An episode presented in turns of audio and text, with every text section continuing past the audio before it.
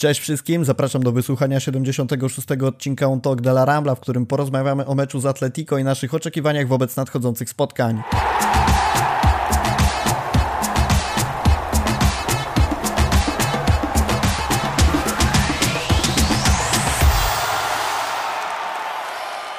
Piątego lutego podcast Untok de la Rambla obchodził swoje drugie urodziny. Dokładnie dwa lata wcześniej wypuściliśmy pierwszy odcinek.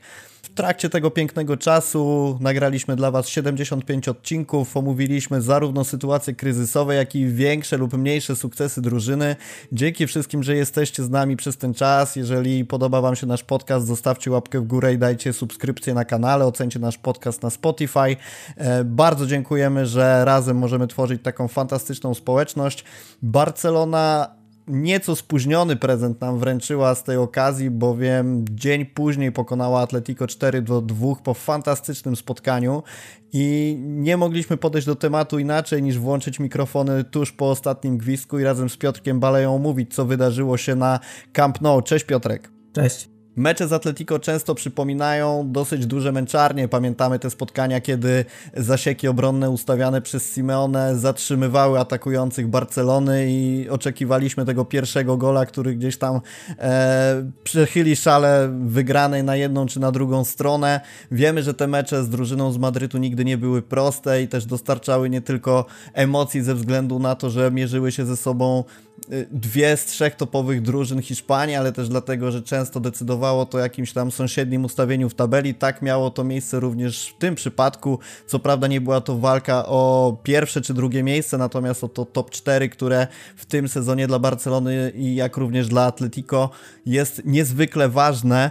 E, ostatnie mecze Barcelony z Atletico nie napawały optymizmem, bo jeżeli sobie spojrzymy na to, jak to dokładnie wyglądało, to 2 października 2021 roku Barca przegrała 0 do 2, wcześniej remis 0-0 w maju 2021, jeszcze wcześniej przegrana 0-1 w listopadzie 2020, czerwiec 2020 to remis 2 do 2, jeszcze wcześniej mecz, który pamiętamy głównie ze względu na późniejsze konsekwencje w postaci zwolnienia Ernesto Valverde w styczniu 2020 2022 do 3 i dopiero musimy cofnąć się do 1 grudnia 2019 roku, kiedy to Barcelona wygrała 1-0 po golu Messiego, a ostatnia wygrana Barcelony na Camp Nou to z kolei 6 kwietnia 2019 roku po golach Suareza i Messiego. Suareza na boisku oglądaliśmy porozmawiamy sobie o tym, jak się zaprezentował, ale pierwsze pytanie, Piotrek, do ciebie o to, jak w ogóle podchodziłeś do tego meczu? Bo tak sądując trochę nastroje u nas na, na stronie, na Rambli, czy to w komentarzach, było dużo takich głosów, powiedziałbym, z jednej strony wyrażających brak oczekiwania jakiegoś wielkiego sukcesu, ale z drugiej strony nie brakowało takiego stonowanego optymizmu, patrząc na e, tego sezonową, nie wiem czy jest takie słowo, powiedzmy, że jest, e, tego sezonową formę Atletico może przeczytam to, co sobie wypisałem w notatkach i o czym rozmawialiśmy e, na początku. Więc wypisałem sobie dwie takie frazy. Oczu kąpiel, wbić mikser w oczy. Bo w zasadzie tego oczekiwałem od tego meczu. Tak jak powiedziałeś, że to będzie nudne, wymęczone 1-0, maksymalnie 1-1. Atletico Simeone nie jest drużyną, która, która porywa. Barcelona też często rozgrywa te mecze no umówmy się na średniej intensywności, bywają takie, takie spotkania, ale to z czym się spotkaliśmy e, to, to było coś niesamowitego. To, to było jak, jak degustacja foie gras w Atelier Amaro. No, doznanie metafizyczne zdecydowanie. Piękny mecz, mm, zawiódł moje oczekiwania, nie kąpałem oczu, nie wbijałem miksera. No to było coś cudownego, coś czego zupełnie nie, nie oczekiwałem i chwilotrwaj. To przejdźmy sobie w takim razie do pierwszego składu. Patrząc na to, jak obecnie wygląda kadra, ile jest kontuzji, kto do Barcelony przyszedł i jakie mniej więcej mamy oczekiwania wobec poszczególnych zawodników i jak nimi rotuje Xavi, myślę, że nie było wielu niespodzianek. Barcelona na ten mecz wyszła w składzie oczywiście Ter Stegen w bramce z czwórką obrońców, którą tworzyli Dani Alves, Pique, Araujo, Alba, dalej byli ustawieni Busquets, Frankie de Jong i Pedri, no i atak Gavi Ferran i debiutujący Adama Traore. Zanim przejdziemy do tego, co na boisku wyczyniał Traore, to pytanie do ciebie, czy e, dałeś się trochę nabrać na to, co podawały media, że Gavi będzie takim typowym skrzydłowym. Trochę tak. No, no tutaj w zasadzie, gdybym, gdybym miał powiedzieć o Gavim, o De Jongu, o Danim, e, czy, e, czy Pedrim, gdzie oni grali, to bym odpowiedział, że grali wszędzie, bo, bo taka, taka jest prawda. I no tak, dałem się trochę nabrać, że, że Gavi gdzieś będzie bardziej przyklejony do, e, do, do, do tej lewej linii. Gavi tam był, no to, to nie, da się, nie da się ukryć, że, że on do tej lewej strony też, też schodził, chociaż e, patrząc na hitmapę zauważymy, że tam środek był, był dosyć często grany. Tam był oczywiście Jordi Alba, ale też bardzo często pojawiał się Franki, który, który schodził, który próbował asekurować, nie tylko, nie tylko był w środku.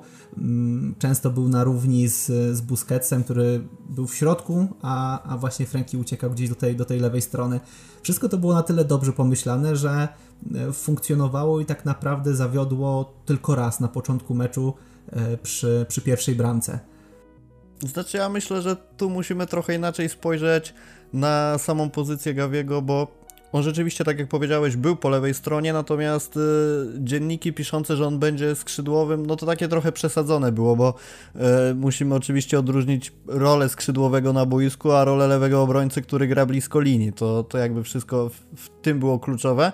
Jak ja zobaczyłem, że dużo osób właśnie wypowiada się, że, że, że Gavi będzie typowym skrzydłowym, to tak trochę mi się nie chciało w to wierzyć. Raczej spodziewałem się, że że, że Szawy go nie poniesie aż tak i Gavi będzie nie będzie przyklejony do linii, tak jak na przykład miało to miejsce w przypadku Traore.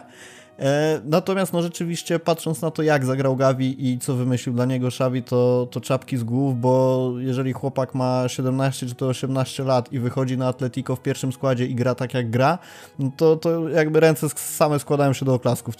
Ciężko dodać coś więcej. Ja tak też jak sobie rozmawialiśmy chwilę przed włączeniem mikrofonów, że Gavi poza samą techniką, poza tym co wnosi na boisku, niesamowicie podoba mi się ta jego energia, jaką prezentuje. To jak. Oczywiście ta, ta energia często przeradza się w jakieś niepotrzebne faule za ostrą grę, ale to jest coś, czego na pewno Barcelonie brakuje. Takie konkrety, sportowa agresja i, i to, jak on to wnosi na boisko. No, złoty medal za to mu się naprawdę należy. Um, z takich znaków zapytania, które mi się pojawiły przy patrzeniu na pierwszy skład, to jeszcze zastanawiałem się, jak będzie wyglądać kwestia prawego skrzydła, bo sytuacja rozgrywała się między Adamą Traore a Osmanem Dembele tak naprawdę. Dembele powołany na ten mecz, przypomnijmy, po bodajże dwóch meczach e, nieobecności, kiedy tam rozgrywała się ta jego sytuacja kontraktowa. No niestety Francuz ma tego pecha, że, że Adama zagrał fenomenalne spotkania. Jeszcze podcast nagrywają dwie osoby, które prawdopodobnie w redakcji FC Barsa.com są najbardziej na nie w stosunku do Francuza. Natomiast nie będziemy tu robić sobie już jakiejś orki nad nim. Skupmy się na tym, jak zagrał Adama Traore. A chyba zgodzimy się, że zagrał fenomenalnie. Adama jest piękny i gra równie pięknie. A już tak zupełnie serio. E, tak, zagrał bardzo dobry, dobry mecz. E, ty to słusznie zauważyłeś, że Hermoso pewnie do tej pory ma e, chorobę lokomocyjną, także jakaś paczka z Aviomarinem na pewno się przyda. Jest dynamiczny, jest, jest szybki, mimo tej swojej postury i masy jest, jest bardzo zwrotnym zawodnikiem. Ja widzę... Mm, widzę jeden drobny problem, żeby taką trochę łyżkę dziegciu wrzucić do, do tej beczki miodu e, i tych zachwytów nad Adamą, jakie się rozpływają teraz na, na Rambli czy na Twitterze. To jest zawodnik, który gra prostą piłkę. Te jego zwody też nie są jakieś bardzo wyszukane. Operuje na, na szybkości, na szybkiej nodze i trochę się boję, żebyśmy za kilka spotkań nie mieli kolejnego Christiana Tejo czyli faceta, który z drużynami grającymi trochę słabiej e, daje radę, ale już w pojedynkach, gdzie zostanie e, podwojony, czy, czy ktoś wyjdzie na niego wyższym pressingiem, będzie się gubił. Na razie cieszmy się tym, co mamy, bo, bo zaprezentował się naprawdę fantastycznie. Potrafił ciągnąć akcję do przodu, potrafił wrócić, odebrać e, przy, przy tym golu Alby. Przecież on tam fantastycznie powalczył o, o piłkę nie odpuścił, mimo tego, że gdzieś tam zdarzyła się strata, to nagle był w trzech miejscach naraz, tu włożył nogę, tu włożył głowę, tu kogoś przepchnął barkiem, więc no moim zdaniem no Dani Alves dzisiaj zagrał fenomenalne spotkanie i, i, i, zastanawiam się, komu tutaj przyznać, e, przyznać zawodnika meczu, bo no, czerwona kartka Brazylijczyka gdzieś tam rzuca się cieniem na to, co się stało. I niejako Adama odpowiedział też na pytanie o pozycję, na jakiej Szawi go będzie wystawiał, bo zastanawialiśmy się też z Karolem w poprzednim podcaście, czy raczej będzie rozpatrywane, rozpatrywane jako typowy prawy skrzydłowy, czy nie zdarzy mu się na przykład występować jak, jako typowy wahadłowy. Też Dest często występował na takiej pozycji w formacji 3-5-2 jako ten właśnie prawy wahadłowy. Mnie się wydaje, że jednak docelowo Xavi będzie ustawiał go tak, jak to miało miejsce w meczu z Atletico, czyli będzie to prawe skrzydło i też ze względu na to, pomijając jakby aspekty, czy Adama grał w obronie i, i na wahadle w Anglii, no bo, bo jak wiemy, nie była to jego często obsadzana pozycja, to tam jakieś sporadyczne przypadki ale rzeczywiście ważne jest coś, na co rzadko zwracaliśmy uwagę omawiając tego zawodnika, czyli wykorzystanie go w takim wysokim pressingu, co było, tak jak słusznie zauważyłeś, dobrze mu to wychodziło w tym meczu z Atletico i, i przyczyniło się tam do, do odbioru kilku piłek. I ja bym na przykład na ten moment widząc takie, takie zalety u Hiszpana, nie chciał, żeby wycofywano go bliżej własnej bramki. No bo jakby skoro możemy korzystać z takich jego walorów wyżej i, i odbierać tę piłkę wyżej, no to automatem jakby cofanie go i, i gdzieś tam umiejscowienie na boisku mm, jako tego prawego wahadłowego, znacznie grającego niżej niż prawoskrzydłowy, uważam, że mogłoby pozbawić Barcelonę wielu zalet, jakie, jakie wnosi Adama na boisko. Jeżeli chodzi o takie rzeczy, które, które niejako tam rzucą cień na, na Adamę Traore, no to pamiętajmy, że ciągle to jest jakieś tam, nie pamiętam dokładnie w której minucie zszedł, ale to była druga połowa, więc jakaś, no nie wiem, obstałem, że koło 60 może został zmieniony, jakoś tak przyjmijmy sobie. No nie jest to na pewno czas, po którym możemy oceniać zawodnika, jak się będzie sprawdzał na przestrzeni całego sezonu i, i trudno tu cokolwiek przedstawiać. Pamiętajmy też, że Pierwszy mecz Memphisa Depaya w Barcelonie też był fenomenalny. Już mówiliśmy, że zastąpiliśmy Suareza kolejną dobrą dziewiątką, świetnym technikiem i tak dalej. A, jaka jest teraz sytuacja Memphisa, to tak naprawdę odwróciła się o 180 stopni i nie wiemy, czy ten zawodnik nie opuści Barcelony w letnim okienku transferowym. Także na pewno warto podchodzić do tego wszystkiego bardzo na spokojnie, ale to co na plus, no to, to tak, to siła fizyczna zdecydowanie. No, trudno tutaj w ogóle dyskutować o, o człowieku, który gdzieś tam na początku pierwszej połowy, jak się e, chyba właśnie Mario Hermoso się od niego odbił, no to wiesz, jak się napatrzysz przez kilka sezonów na tych e, filigranowych zawodników Barcelony, na jakiegoś tam, nie wiem, Albę, na, na Dembele, którzy przy starciach z rywalami padają na murawie, nagle dostajesz zawodnika, który, w którego wpada jakiś inny piłkarz i, i Adama nawet nie drgnął, a tamten jest na ziemi, to na pewno jest to coś, coś super. Ja bym też zwrócił uwagę na skuteczność tych jego driblingów, bo to właśnie rzuciło mi się w oczy to, że, że on, on jak podejmował ten dribbling, to w większości przypadków przechodził obrońcę bez większego problemu i dochodził do jakiejś konkretnej sytuacji. Czy to była, wiesz, wolna przestrzeń, czy to była e, okazja do wrzutki, a często właśnie oglądając e, dribblingi, no nie chcę się pastwić nad Dembele, ale myślę, że tu jest niejako trafne porównanie i też no nie, nie chcę, żeby być odbierany, że znowu się tam nie wiadomo jak nad nim, nad nim wiesz, pastwie ale często była taka sytuacja, że Dembele wikłał się w dryblingi, którymi nie zdobywał przestrzeni, albo gdzieś tam, wiesz, poprzekładał piłkę i, i nic z tego nie wychodziło. Adama, wiesz, brał piłę, mijał zawodnika, wrzucał i była groźna okazja, także no, ja mam nadzieję, że to po prostu przerodzi się w jakieś konkrety również w kolejnych meczach. E, jeżeli chodzi o, o krycie go i tak jak powiedziałeś, podwajanie, które ograniczy mu pole do popisu, może tak być, ja się trochę boję, że właśnie w momentach, y, jak drużyny będą stawiały autobus, to, to Adama nie będzie miał pola do popisu.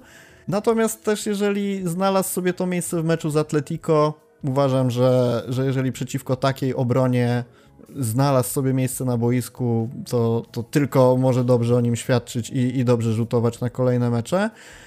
Powiedziałeś o dobrym meczu Daniego Alvesa. No właśnie, czy możemy ten mecz oceniać finalnie jako dobry po tej czerwonej kartce? Jak, jak o, o ile obniża mu ocenę ta czerwona kartka?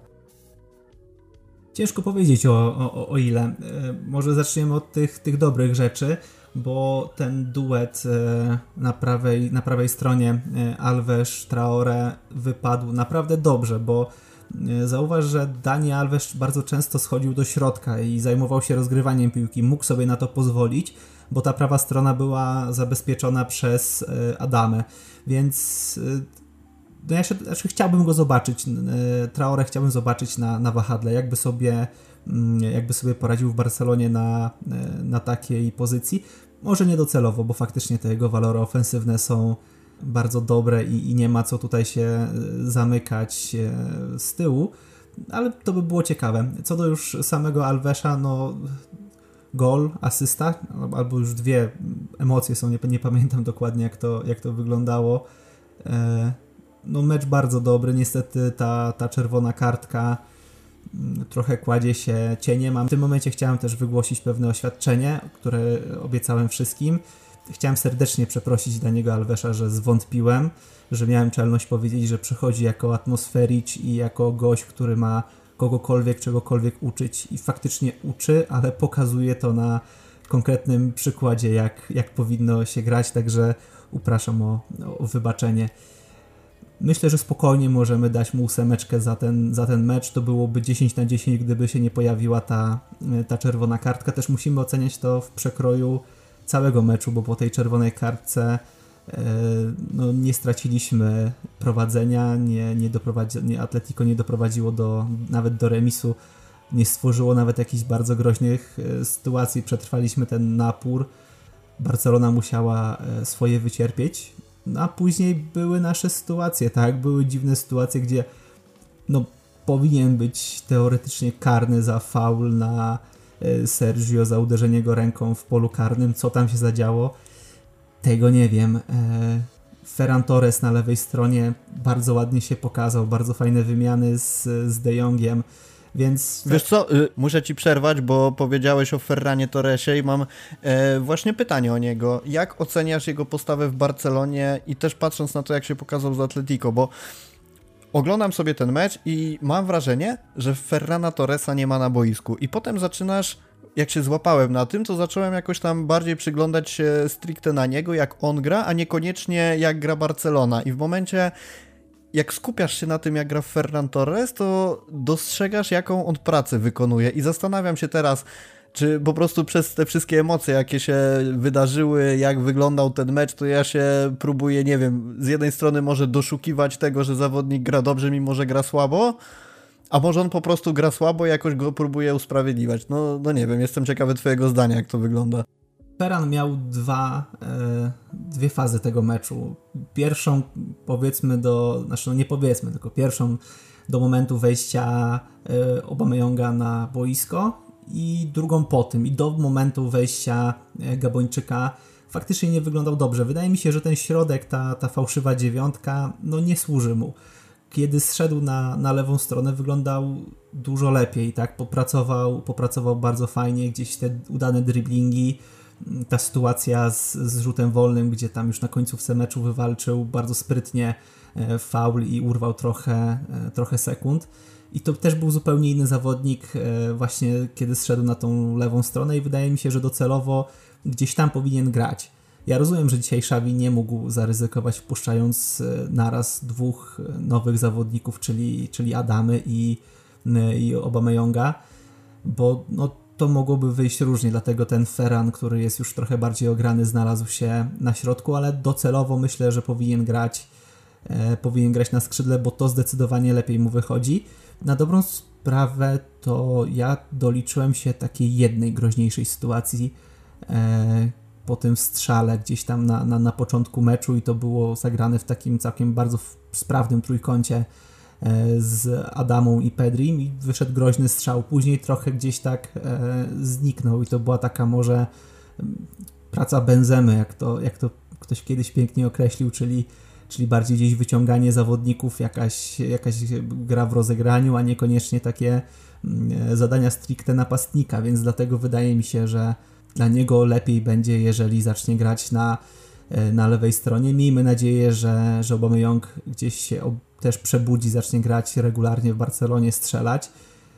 No i takie, takie, takie tridente e, Adama, e, Aubameyang i Ferran Torres myślę, że to może całkiem, całkiem dobrze wyglądać. No ja się zastanawiam właśnie nad tym, czy Ferran na lewym skrzydle to jest dobre rozwiązanie, bo ciągle mam takie wrażenie, że jemu brakuje szybkości w takich pojedynkach.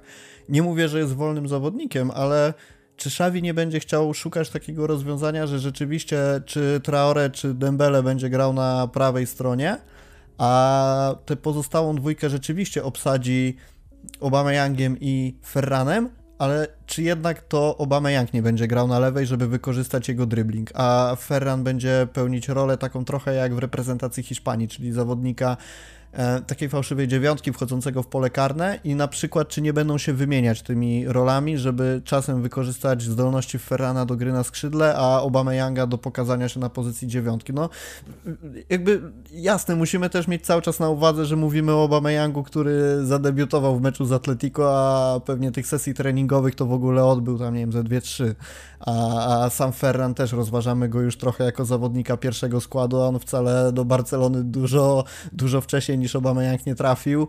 Plus, no pamiętajmy, że jakby zmiana miejsca, nowa drużyna, Ferran wracał po kontuzji, także jeszcze, jeszcze miejsce na ten progres jak najbardziej jest, tylko zastanawiałem się, jak, jak ty postrzegasz właśnie Ferrana. Zresztą, jeżeli słuchacie nas jeszcze tutaj, jeżeli ktoś dotarł do tego momentu, to napiszcie w, komentarze, w komentarzach, co sądzicie o Ferranie, bo, bo to jest naprawdę bardzo ciekawa sprawa. Spotkałem się na Twitterze z taką opinią, że Ferran gra bardzo dobrze, pomimo, że tego nie widać i ta praca jest świetnie wykonywana. No, ja z jednej strony to widzę, a z drugiej trochę brakuje mi takiego konkretu z, z jego strony, bo tak jak powiedziałeś o tej sytuacji właśnie ze strzałem w pierwszej połowie, na samym początku, jakaś nawet nie wiem, która to była minuta, tam piąta, szósta pewnie, e, uderzenie lewą nogą obok bramki.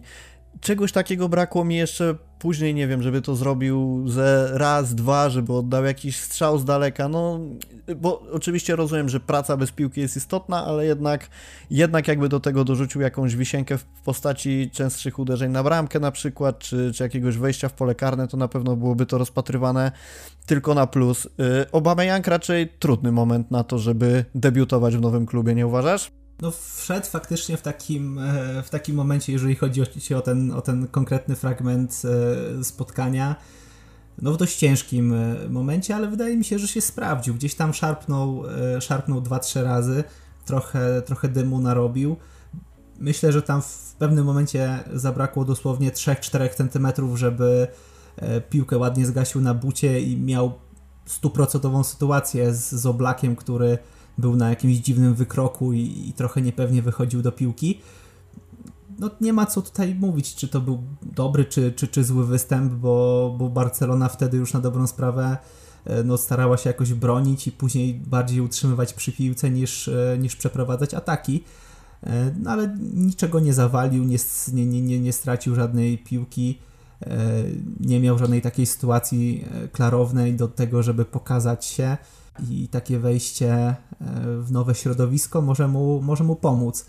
Może no, no nie był to na, debiut na, na miarę e, Adamy, no ale to też jest trochę, trochę inna sytuacja, trochę mniej czasu, ale ja jestem dobrej myśli. Takiego, takiego napastnika e, o takim profilu nie mieliśmy w zasadzie chyba od czasów Samuela to, jeżeli, jeżeli się nie mylę, raczej się nie mylę, takiego szybkiego, który nie tylko potrafi gdzieś tam w polu karnym się znaleźć, ale ma dobry dribbling, super przyspieszenie, e, więc no, mam nadzieję, że on się tutaj odnajdzie i, i da nam wiele radości. Nie no, był jeszcze później Kevin Prince Boateng. to nie, przepraszam. Nie wiem, czemu go pominąłeś. Faktycznie mój błąd, przepraszam najmocniej. Dobra, y, idąc dalej, musimy sobie też wspomnieć o tym, że Barcelona strzelająca 4 gole Atletico to nie jest coś, co zdarza się w każdym sezonie, bo ostatni przy taki przypadek był 16 grudnia 2012 roku. Wówczas było 4 do 1. Gole zdobywali na 0-1 najpierw Radamel Falcao, a potem Adriano Busquets i dwa razy Messi. Także no troszkę ponad 9 lat temu, jak dobrze liczę. No, na pewno, na pewno ciekawa rzecz i jestem ciekawy, czy kiedykolwiek w historii meczów Barcelony z Atletico zdarzyła się sytuacja, że, że Barca zdobyła te, te co najmniej cztery gole i trzy z nich zdobyło trzech różnych obrońców, bo mieliśmy gol e, Araujo, mieliśmy gol Daniego Alvesa i fenomenalny gol Jordiego Alby. Coś, jeżeli ktoś odkopie taką statystykę, to ja bardzo chętnie się temu przyjrzę, czy kiedykolwiek, a jeżeli tak, to kiedy miała miejsce taka sytuacja. Jedynego gola nie zdobył Pika, aczkolwiek on, jeżeli dobrze kojarzę, to po uderzeniu głową zaliczył poprzeczkę, tam później dobijał ją, e, dobijał piłkę Araujo. Pikę, który rozegrał swój 593 mecz w barwach Barcelony, zrównując się tym samym z Pujolem. E, przed nim jest już tylko Busquets, 659 meczów, Iniesta 674, Xavi 767 i Messi 778 rozegranych spotkach. W fajnych czasach nam przyszło żyć, że ta czołówka raz, dwa, trzy, czterech, pięciu, sześciu piłkarzy, w zasadzie mogliśmy ich obserwować przez jak nie całą karierę, to zdecydowanie przez większość. Zobaczymy, czy dorówna im kiedyś Araujo, o którym mówimy już powoli, że zaczyna się przymierzać do podpisania nowego kontraktu według hiszpańskich mediów. Podobno odrzuca oferty z Premier League, także jest to po prostu fenomenalna wiadomość, bo, bo takiego obrońcy potrzebujemy. Powiedzieliśmy sobie trochę o tych zawodnikach, jak wyglądał ich mecz indywidualnie, ale też nie możemy sobie odmówić przyjemności powiedzenia, że Barcelona w tym meczu wyglądała o wiele lepiej niż w większości meczów prowadzonych przez Ronalda Kumana. Nie wiem, czy będziemy się cofać do Kike Setiena czy Ernesto Valverde, bo to raczej byłoby zbędne, ale Oczywiście trzymając się cały czas tej myśli, że raczej dajmy sobie mu czas i nie oceniajmy go przedwcześnie tak na minus, jak również na plus, bo, bo, bo Hiszpan potrzebuje jeszcze czasu, żeby to wszystko sobie poukładać i pewnie przepracować cały e, okres przygotowawczy przed kolejnym sezonem, żeby to wszystko tam zaczęło się porządnie zazębiać. To jednak nie mogę się pozbyć takiego wrażenia, że bardzo dużo pozytywnych rzeczy Xavi już zdążył wprowadzić i czy ty też widzisz takie rzeczy, czy to jest moja wybujała wyobraźnia, która doszukuje się czegoś, co nie istnieje znowu? Oczywiście, że nie. No, praca Szawiego daje efekty i o tym też mówiliśmy w ostatnim naszym podcaście, w którym, który prowadziliśmy we dwójkę że widać efekty e, pracy Hiszpana w Barcelonie i nie ma co się oszukiwać, że jeżeli mielibyśmy teraz podjąć jakąś ocenę, to ona jest raczej na plus niż na minus.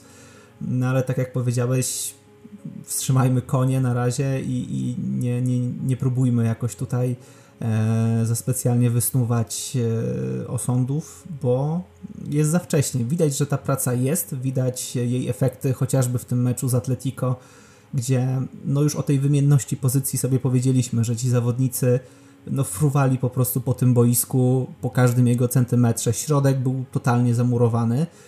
Te boki też gdzieś e, dawały radę, chociaż no, za każdym razem, kiedy widziałem Daniego Alvesza, który próbuje łapać na, na radar Żao Felixa, to miałem trochę migotanie przedsionków. Na szczęście wyszło tak, jak wyszło, że E, oddał jeden strzał niecelny. Raz udało się tą lewą stroną i tam trochę też, też kambyk do, do ogródka Piqué, który, który nie zdążył, później Araujo nie, nie zaasekurował i, i z tego niestety e, wyszła bramka. Ale też widzę jedną bardzo pozytywną rzecz, czyli właśnie to roz, rozciągnięcie skrzydeł. Adama, który był dosyć mocno przyklejony do tej, do tej prawej strony, po prostu rozciąga e, cały blok obronny. W środku robi się trochę więcej miejsca i zawsze ktoś tam się może, może znaleźć. Trochę to, to przypomina czasy e, Guardioli i e, takiego zawodnika jak Pedro, który też był beneficjentem e, tych, tych szerokich skrzydeł. Tak może być właśnie z, z Traore i to mi się podoba, że zaczynamy już takie namacalne rzeczy mieć. Nie tylko, że ci zawodnicy są trochę bardziej radośni, że mamy momenty, tylko że już mamy całe mecze, gdzie gdzie widać, e, jak są wprowadzane nowe elementy taktyczne, które się sprawdzają. Widać też, że drużyna potrafi walczyć, bo, bo mieliśmy takie 15-20 minut, kiedy Atletico się obudziło, poczuło krew, chciało dobić jeszcze te dwie bramki, jakoś gdzieś tam wyrównać. Tracimy jednego piłkarza i dajemy sobie z tym wszystkim radę. No jeżeli tutaj miałbym, e, miałbym szukać jakiegoś e, miejsca, gdzie najwięcej możemy poprawić, to jest zdecydowanie defensywa, która jest elektryczna, która robi dużo błędów, która nie potrafi jeszcze e, dobrze ze sobą funkcjonować, mimo tego, że jak spojrzymy, to indywidualnie ci zawodnicy są na bardzo dobrym poziomie, no ale w takiej masie wygląda to dosyć, e, dosyć słabo. No niestety są też problemy z Ter Stegenem, który y, no nie miał za dużo dzisiaj do, do roboty. E, za każdym razem, jak gdzieś piłka znajdowała się w, obrębie naszego pola karnego, drżałem. Kiedyś tego nie było. No i ta praca nogami, która go wyróżniała w tym meczu, wyglądała naprawdę bardzo słabo. Te podania były kompletnie niedokładne. Gdzieś, gdzieś tam Ferran Torres kilka razy pamiętam, jakoś to mi utkwiło, że, że ratował piłkę przed wyjściem na, na aut. Więc coś się stało niedobrego, niedobrego z Niemcem i, i nad tym też trzeba będzie bardzo mocno popracować. Być może zostanie sprowadzony jakiś konkurent do, do bramki i wtedy się to wszystko odwróci. No ale jeżeli nad czymś trzeba mm, popracować, to, to jest defensywa. Już nie pamiętam, ktoś na Twitterze pięknie napisał, że my powinniśmy grać mecze nie na 0 z tyłu, a na takie bezpieczne 5-4 i, i chyba na razie tak to będzie wyglądać. Co do samego Terstegena, to w ogóle też jest ciekawa sytuacja z nim związana w meczu z Atletico, bo mnie się rzuciło w oczy, że graliśmy na tyle wysoko w tym meczu, że Ter Stegen bardzo rzadko operował piłką z obrońcami. Nie wiem, czy znowu, czy to jest yy, czegoś nie widziałem przez, przez emocje związane z wynikiem i z tym spotkaniem, ale były takie momenty, dosyć, dosyć długie nawet, kiedy Barcelona nie wycofywała piłki do bramkarza i mega na plus naprawdę, bo jakby no automatem oznacza to, że Barcelona gra piłką wyżej i operuje gdzieś tam nie na linii, nie wiem, w okolicach swojego 30 metra, oddając piłkę od skrzydła do skrzydła przez bramkarza, co się zdarzało bardzo często, tylko wykorzystywała Ter Stegena w takich momentach, kiedy naprawdę już musiała to zrobić i szczerze mówiąc niewiele było takich podań do samego Ter Stegena e, wymuszonych przez Atletico i tak dalej, i tak dalej. No, jest to oczywiście kwestia do zastanowienia, na ile jest to wynik dobrze grającej Barcelony, a na ile mocno cofniętego Atleti. Jasne, że tak, możemy tak na to spojrzeć. Z drugiej strony, czy mocno cofnięte Atleti było cofnięte, bo tak chciał grać Simeone, czy zmusiła ich do tego Barcelona? To jest drugi punkt do zastanowienia. Tylko no, to, to na pewno się rzuciło w oczy. Ten, ten, to rozgrywanie bez częstego wykorzystywania Terstegena.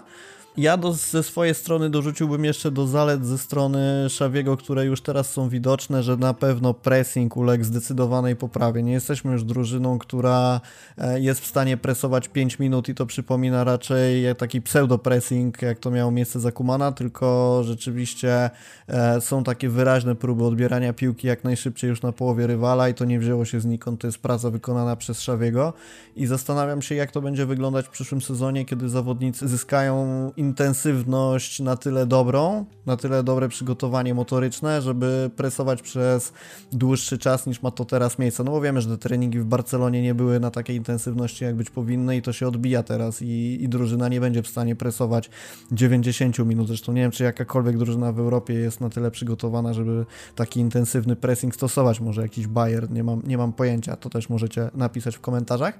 E, I, i tego, tego pressingu jestem przede wszystkim ciekawy. No a tak spoza kwestii taktycznych, bardzo przyjemnie patrzy się na Barcelonę, która walczy, bardzo przyjemnie patrzy się na Barcelonę, e, gdzie gola strzela Gavi, podbiega gdzieś do trybuny, widać energię, zaangażowanie tych piłkarzy, potem, potem bramka Alvesa i no jasne, to jest wszystko podsycane emocjami, jego powrotem na Camp Nou, tym, że kibice go kochają jest, jest po prostu Bogiem i, i w momencie, kiedy no w mojej opinii najlepszy prawy obrońca w historii wraca do klubu, nie tylko w Barcelonie, ale też w historii piłki. No, pewnie jest to nie poniekąd dyskusyjne, ale zaryzykuję takie stwierdzenie. E, zdobywa bramkę przeciwko Atletico, no to, to, to trudno tutaj mówić o tym, że miałby się nie cieszyć, ale ten mecz tak dobitnie pokazał, że drużyna jest mentalnie zupełnie w innym miejscu. To już nie jest drużyna SLOK, jesteśmy zmuszani, żeby wyjść na boisko, w cudzysłowie oczywiście, i, i męczymy naszych kibiców jakąś ślamazarną grą, tylko jest to drużyna, która podejmuje się walki, drużyna, która jest e, ambitna, oczywiście mówiąc ambitna, nie chodzi nam konkretnie o, o wygrywanie pucharów na ten moment, tylko o, o zostawianie serducha na boisku. I, I, to też widać było, czy to po bramkach, po świętowaniu tych goli, czy, czy po końcowym gwizdku, że, że te emocje są. I to jest, uważam, e, w pewnie 90% praca Szawiego i tego, jak on podchodzi do zespołu. I też był chyba oficjalne konto w ogóle Barcelony wrzuciło takie sceny mm, krótkie wideo po meczu, jak Xavi przybija piątki piłkarzom, no to widać, że ta energia jest i, i że zmierza to w dobrą stronę. Teraz trzeba dać mu przepracować e, większą liczbę miesięcy, dać mu transfery jeszcze jakich potrzebuje. Myślę, że jesteśmy e, na świetnej drodze do tego, żeby, żeby z kryzysu wyjść, tym bardziej mając ciągle na uwadze, że za sterami tego klubu jest dwóch czarodziejów pod postacią e, Alemanego, Alemanego i, i Laporty. No, robią kapitalną robotę. Joker na Twitterze zadał nam pytanie, jak oceniacie ten mecz z perspektywy pojedynku trenerskiego Xavi i Diego Simeone. Co sądzisz, Piotrek? Kto wygrał i dlaczego Xavi? Bo jego drużyna strzeliła więcej bramek. To jest proste. Co wygrałem? Wygrałeś drugie pytanie. Doskonale. Już tak tak już zupełnie, zupełnie serio, to y, wydaje mi się, że Simony jest już trochę za długo w Atletico i, i to już nie jest nawet. Okej, okay, oni w zeszłym sezonie zgarnęli, y, zgarnęli mistrzostwo, ale to Atletico od pewnego momentu przestało tak fajnie przekonywać, bo kiedyś to była taka drużyna walczaków i może te mecze nie były takie piękne, ale, ale tam było widać pasję, zaangażowanie. A w tym momencie jest jakieś takie trochę człapanie i, i wydaje mi się, że, że Simeone i, i, i samo Atletico potrzebują już jakiejś, jakiejś zmiany, bo ta przygoda faktycznie trwa już no, dosyć długo, jak na takie standardy pracy w piłce nożnej. Mm, no i tutaj Xavi no, obnażył troszeczkę właśnie to, że tam już nie ma jakiegoś pomysłu na, na, na świeże rozegranie. E, zaskoczył, zaskoczył swoją taktyką. E, I w tym pojedynku konkretnym wyszedł zdecydowanie zwycięski. Ja bym tylko dopowiedział, że moim zdaniem taktyka Simone przestała funkcjonować, przestała mieć ten trzon, o którym mówiliśmy przez tyle lat, czyli to, że, że Atletico nie traci goli i te, ta defensywa jest taka bardzo szczelna. No bo nawet jeżeli sobie spojrzymy na, na to, ile oni goli stracili w tym sezonie, no to w samej lidze to jest 26 bramek, na etapie, gdzie mamy początek lutego, liga trwa gdzieś tam do, do maja, początek czerwca, tych meczów jeszcze kilka będzie, a w całym poprzednim sezonie, tym mistrzowskim dla Atletico, na koniec rozgrywek miało Atletico ich straconych 25. No to jakby pokazuje, że coś tu ewidentnie nie pykło, a jeszcze są te, te fajne wskaźniki, na które ja też sobie lubię spojrzeć, czyli expected goals, tylko nie w odniesieniu do zdobywanych bramek, tylko do traconych. I teraz ta oczekiwana wartość goli straconych przez Atletico to jest na ten moment 16, a rzeczywiście goli stracili 26. No po meczu z Barceloną jest to 30, nie wiem jak zmienił się ten wskaźnik expected goals. Czyli coś tu ewidentnie w ekipie Simeona nie pykło i ja podobnie jak ty uważam, że, że zbliża się chyba powoli koniec tego trenera. No nie wiem, czy to będzie kwestia odejścia po tym sezonie, ale ewidentnie zmiany są potrzebne, no bo, bo widzimy, że, że coś jest nie tak. Tym bardziej w momencie, kiedy do drużyny przychodzi Rodrigo de Paul, czyli w mojej opinii, no nie wiem, czy najlepszy pomocnik, jaki był na Copa America, e, tym zwycięskim przez Argentynę, ale gość, który miał po prostu pozamiatać ligę, uszczelnić jeszcze bardziej defensywę, defensywę drużyny z Madrytu. Okazuje się, że no, jest, jest to na pewno piłkarz solidny, ale, ale coś, coś tu idzie nie tak. Piotrek Bogucki zadał drugie pytanie. Znaczy, Piotrek w ogóle zadał dwa pytania. Jedno tyczy się planów wobec prowadzenia Halanda. Na ten moment sobie na razie przystopujemy z e, okienkami transferowymi. E, odniesiemy się do drugiego pytania. Czy do końca tego sezonu zobaczymy jakiś mecz bez wylewu i zawału w obronie w drugiej połowie? Czy Xavi da radę z takimi obrońcami? Oprócz, oprócz ciebie, Ronald, ty jesteś dzik. Poprawić obronę przy stałych fragmentach gry. Jak uważasz, będziemy mieć mecz bez wylewów i czy Xavi poprawi obronę? Wydaje mi się, że nie, że jesteśmy w tym sezonie skazani na to, żeby e, brać leki uspokajające przy każdej akcji przeciwnika pod naszym polem karnym i taki, taki urok będzie, no bo ci piłkarze inni już nie będą. Pique zawsze gdzieś tam się za daleko zapędzi. Jordi Alba nie jest już obrońcą, jest bardziej wahadłowym i, e, i, i to, że on się będzie gdzieś zapędzał i zapominał o obronie, to no nie czarujmy się, lepiej nie będzie. E, na prawej obronie, no Dani Alves, tak jak dzisiaj powiedziałem, za każdym razem, kiedy próbował kryć na radar, ja miałem migotanie przedsionków. Ciekawie wyglądał Dest, który gdzieś tam faktycznie tą prawą stronę e, przypilnował mocno po, e, po, po, po zejściu Brazylijczyka. No ale też, też nie czarujmy się, żeby on był jakimś klasowym defensorem, też jest bardziej zawodnikiem, który potrafi zrobić wiatr do przodu.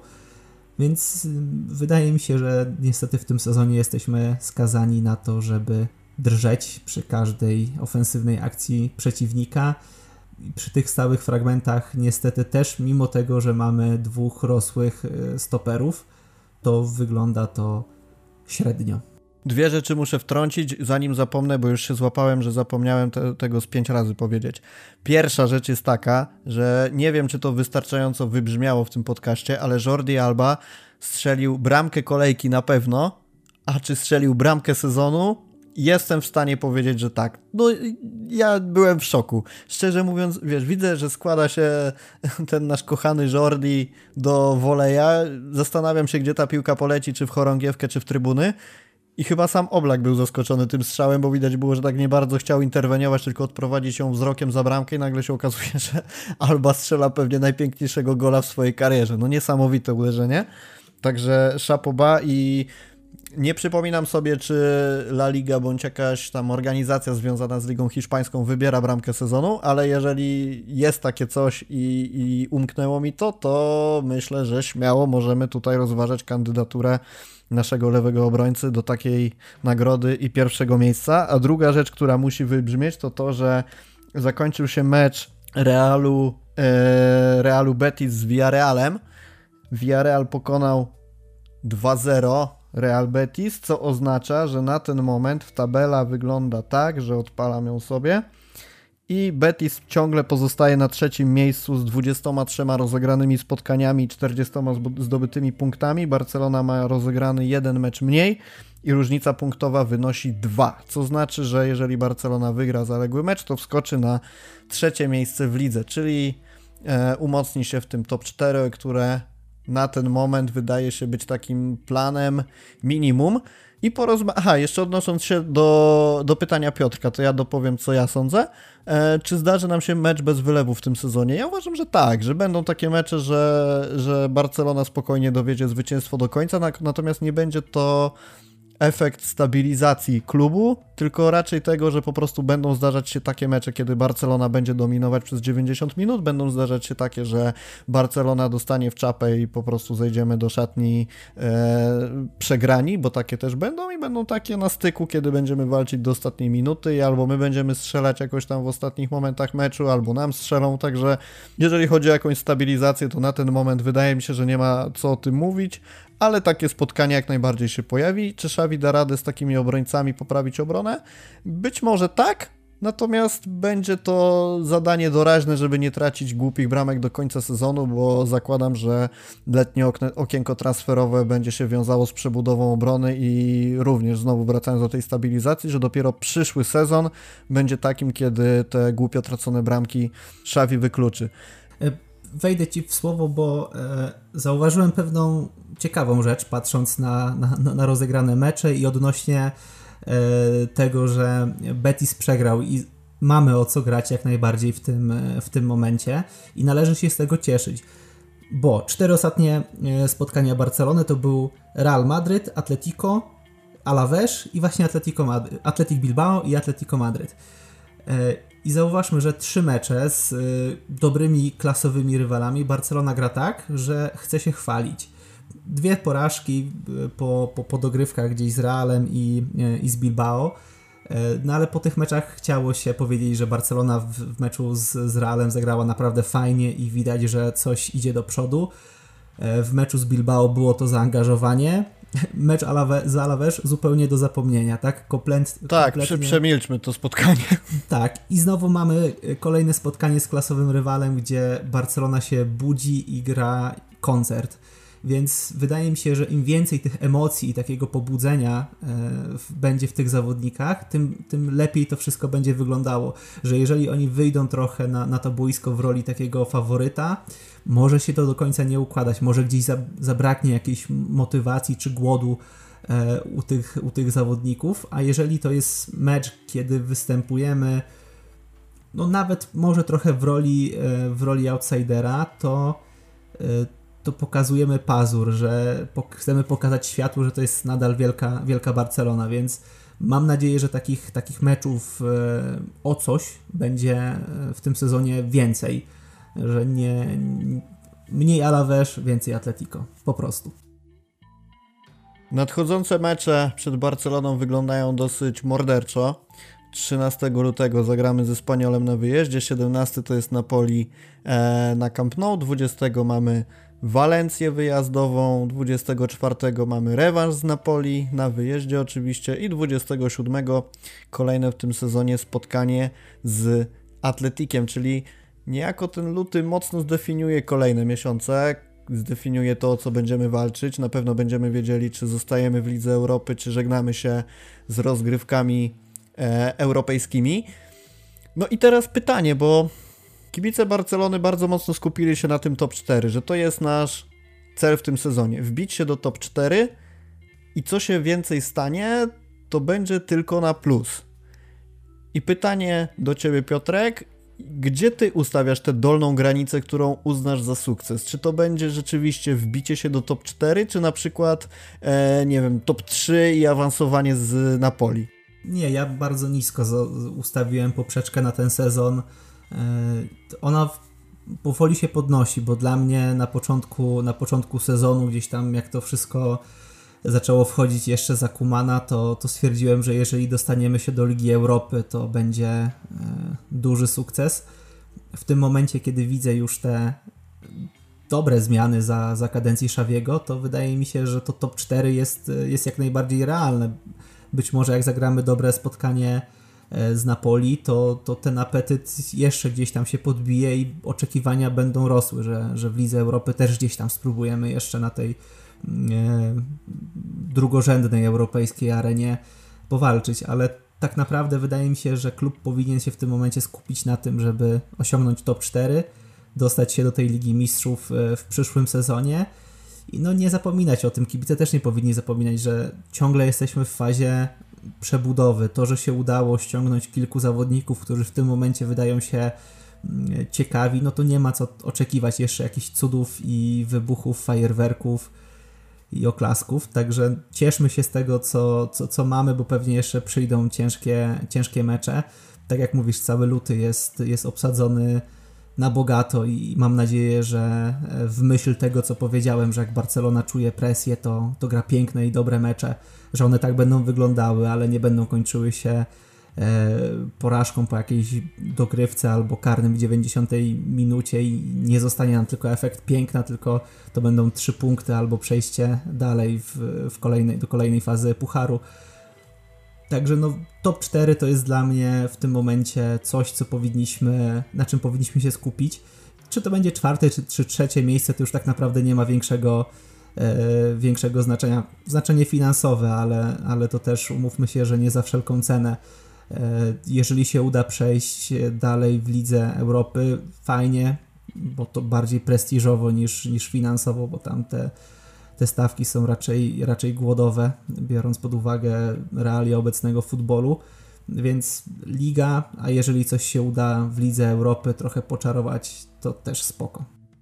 To z kolei u mnie wygląda to tak, że rozbiłbym to na plan minimum, który Barcelona musi osiągnąć i w nim umieściłbym top 4 z wiadomych powodów i dobre pokazanie się przeciwko Napoli, żeby nawet jeżeli zakładamy, że jesteśmy za słabi obecnie, żeby się mierzyć z Napoli, to żeby to był dobry mecz i tak jak mówiłeś, zostawienie e, takiego dobrego śladu po sobie na boisku, tak jak miało to miejsce właśnie z Realem na przykład, gdzie uważam na papierze Real jest obecnie dużo mocniejszy, a walczyliśmy jak równy z równym. I nie zgodzę się trochę na przykład z tymi opiniami, które, które, tymi opiniami, które zgadzają się z Frankiem, że, że nie można być zadowolonym z tego meczu. Jeżeli dobrze pamiętam, to, to z jego ust padły takie słowa, bo uważam, że Barcelona się pokazała z dobrej strony i trzeba to jak najbardziej docenić. E, natomiast y, jeżeli Barcelona by odpadła z Napoli i zajęła czwarte miejsce w lidze, e, byłby plan minimum wykonany, natomiast ja szczerze mówiąc nie byłbym z tego do końca zadowolony. Nie miałbym takiego, że zrealizowaliśmy ten plan i w sumie jest ok, bo uważam, że przy tym, co potrafi Barcelona pokazać, a nie oszukujmy się, że czy to był Real, czy to było Atletico, czy Atletik, Barcelona ma potencjał spokojnie w tym momencie na zajęcie trzeciego miejsca w lidze i rozumiem, że może brzmi to trochę absurdalnie wobec tego, że mówiliśmy e, na początku sezonu, że Barcelona jest w zupełnie innym miejscu i nie można przed nimi stawiać wymagań. Natomiast też z mojej strony nie jest to takie coś, że ja od nich wymagam tego trzeciego miejsca, bo też tak jak powiedziałem, nie chcę rozliczać Szawiego, nie chcę rozliczać Barcelony za takie rzeczy, bo to ciągle jest ten etap przebudowy ale uważam, że zaprezentowali się na tyle dobrze, że możemy o tym trzecim miejscu w lidze myśleć. Nie wiem, czy wyżej, to już jest kwestia trochę zaprzepaszczenia szansy w tych pierwszych miesiącach trwania rozgrywek, gdzie potraciliśmy mnóstwo punktów i zwyczajnie jesteśmy zbyt zależni od e, Realu i Sewilli i innych tam układów e, e, w tabeli ligowej, ale w momencie, kiedy jesteśmy zależni tylko od siebie, żeby objąć trzecie miejsce w lidze, to, to utrzymanie go jak najbardziej jest realne. Tak, tak mnie się wydaje. Zobaczymy, jak się potoczą te dalsze mecze, bo też musimy pamiętać, że po meczu z Realem mocno, mocno były rozpalone nasze nadzieje, a potem no, przyszło to Alaves i, i zostaliśmy brutalnie sprowadzeni na ziemię. Także jeżeli się okaże, że na przykład ze Spaniolem teraz będą męczarnie i, i znowu jakieś 0-0 albo 1-1, no to, to nasze nadzieje zostaną pewnie ostudzone, głównie moje, ale, ale zobaczymy jak to będzie. Dobra, mamy 50 minut nagrane e, podcastu, myślę, że wyszło bardzo ciekawie. Chcesz jeszcze coś dorzucić od siebie na koniec? Może tylko tyle, że Barcelona jeszcze nie raz nas oszuka, jeszcze nie, nie, nie raz będziemy gdzieś tam zaciskać pięści z, z nerwów, jeszcze nie raz ten klub kopnie nas tam, gdzie, gdzie najbardziej boli, ale takie, takie smaczki, takie momenty jak ten mecz z Atletico należy celebrować i e, naprawdę ludzie, którzy pisali, że to nie Barca była dobra, tylko Atletico słabe, no to jest głupota totalna, bo to nigdy nie jest tak, że jedna drużyna jest e, słaba i, z tej słabości wynika, tak jest, ale nie w, tym, nie w tym przypadku akurat, że z tej słabości wynika moc drugiej drużyny, tylko to po prostu Barcelona dobrze zamknęła odpowiednie strefy, była szybsza, lepsza i bardziej, bardziej zdeterminowana i taką Barcelonę chcemy oglądać i miejmy nadzieję, że, że to będzie coraz częściej, że to będzie cały luty. Ja się założyłem z jednym kolegą e, o piwo, powiedziałem, że to będzie ciężki luty i że dostaniemy dużo, dużo batów. On stwierdził, że będą cztery zwycięstwa. Jeżeli będą cztery zwycięstwa, ja stawiam to piwo i mam nadzieję, że, że mu to piwo postawię. To ja też mam taką nadzieję, że mu postawić to piwko. Dorzucisz Dobra, się? dorzucę się, jak najbardziej. Jeżeli kolega nas słucha, to ja dorzucam od siebie drugą buteleczkę, jeżeli, e, jeżeli rzeczywiście Barcelona tam poszaleje i, i trzeba będzie spłacić dług.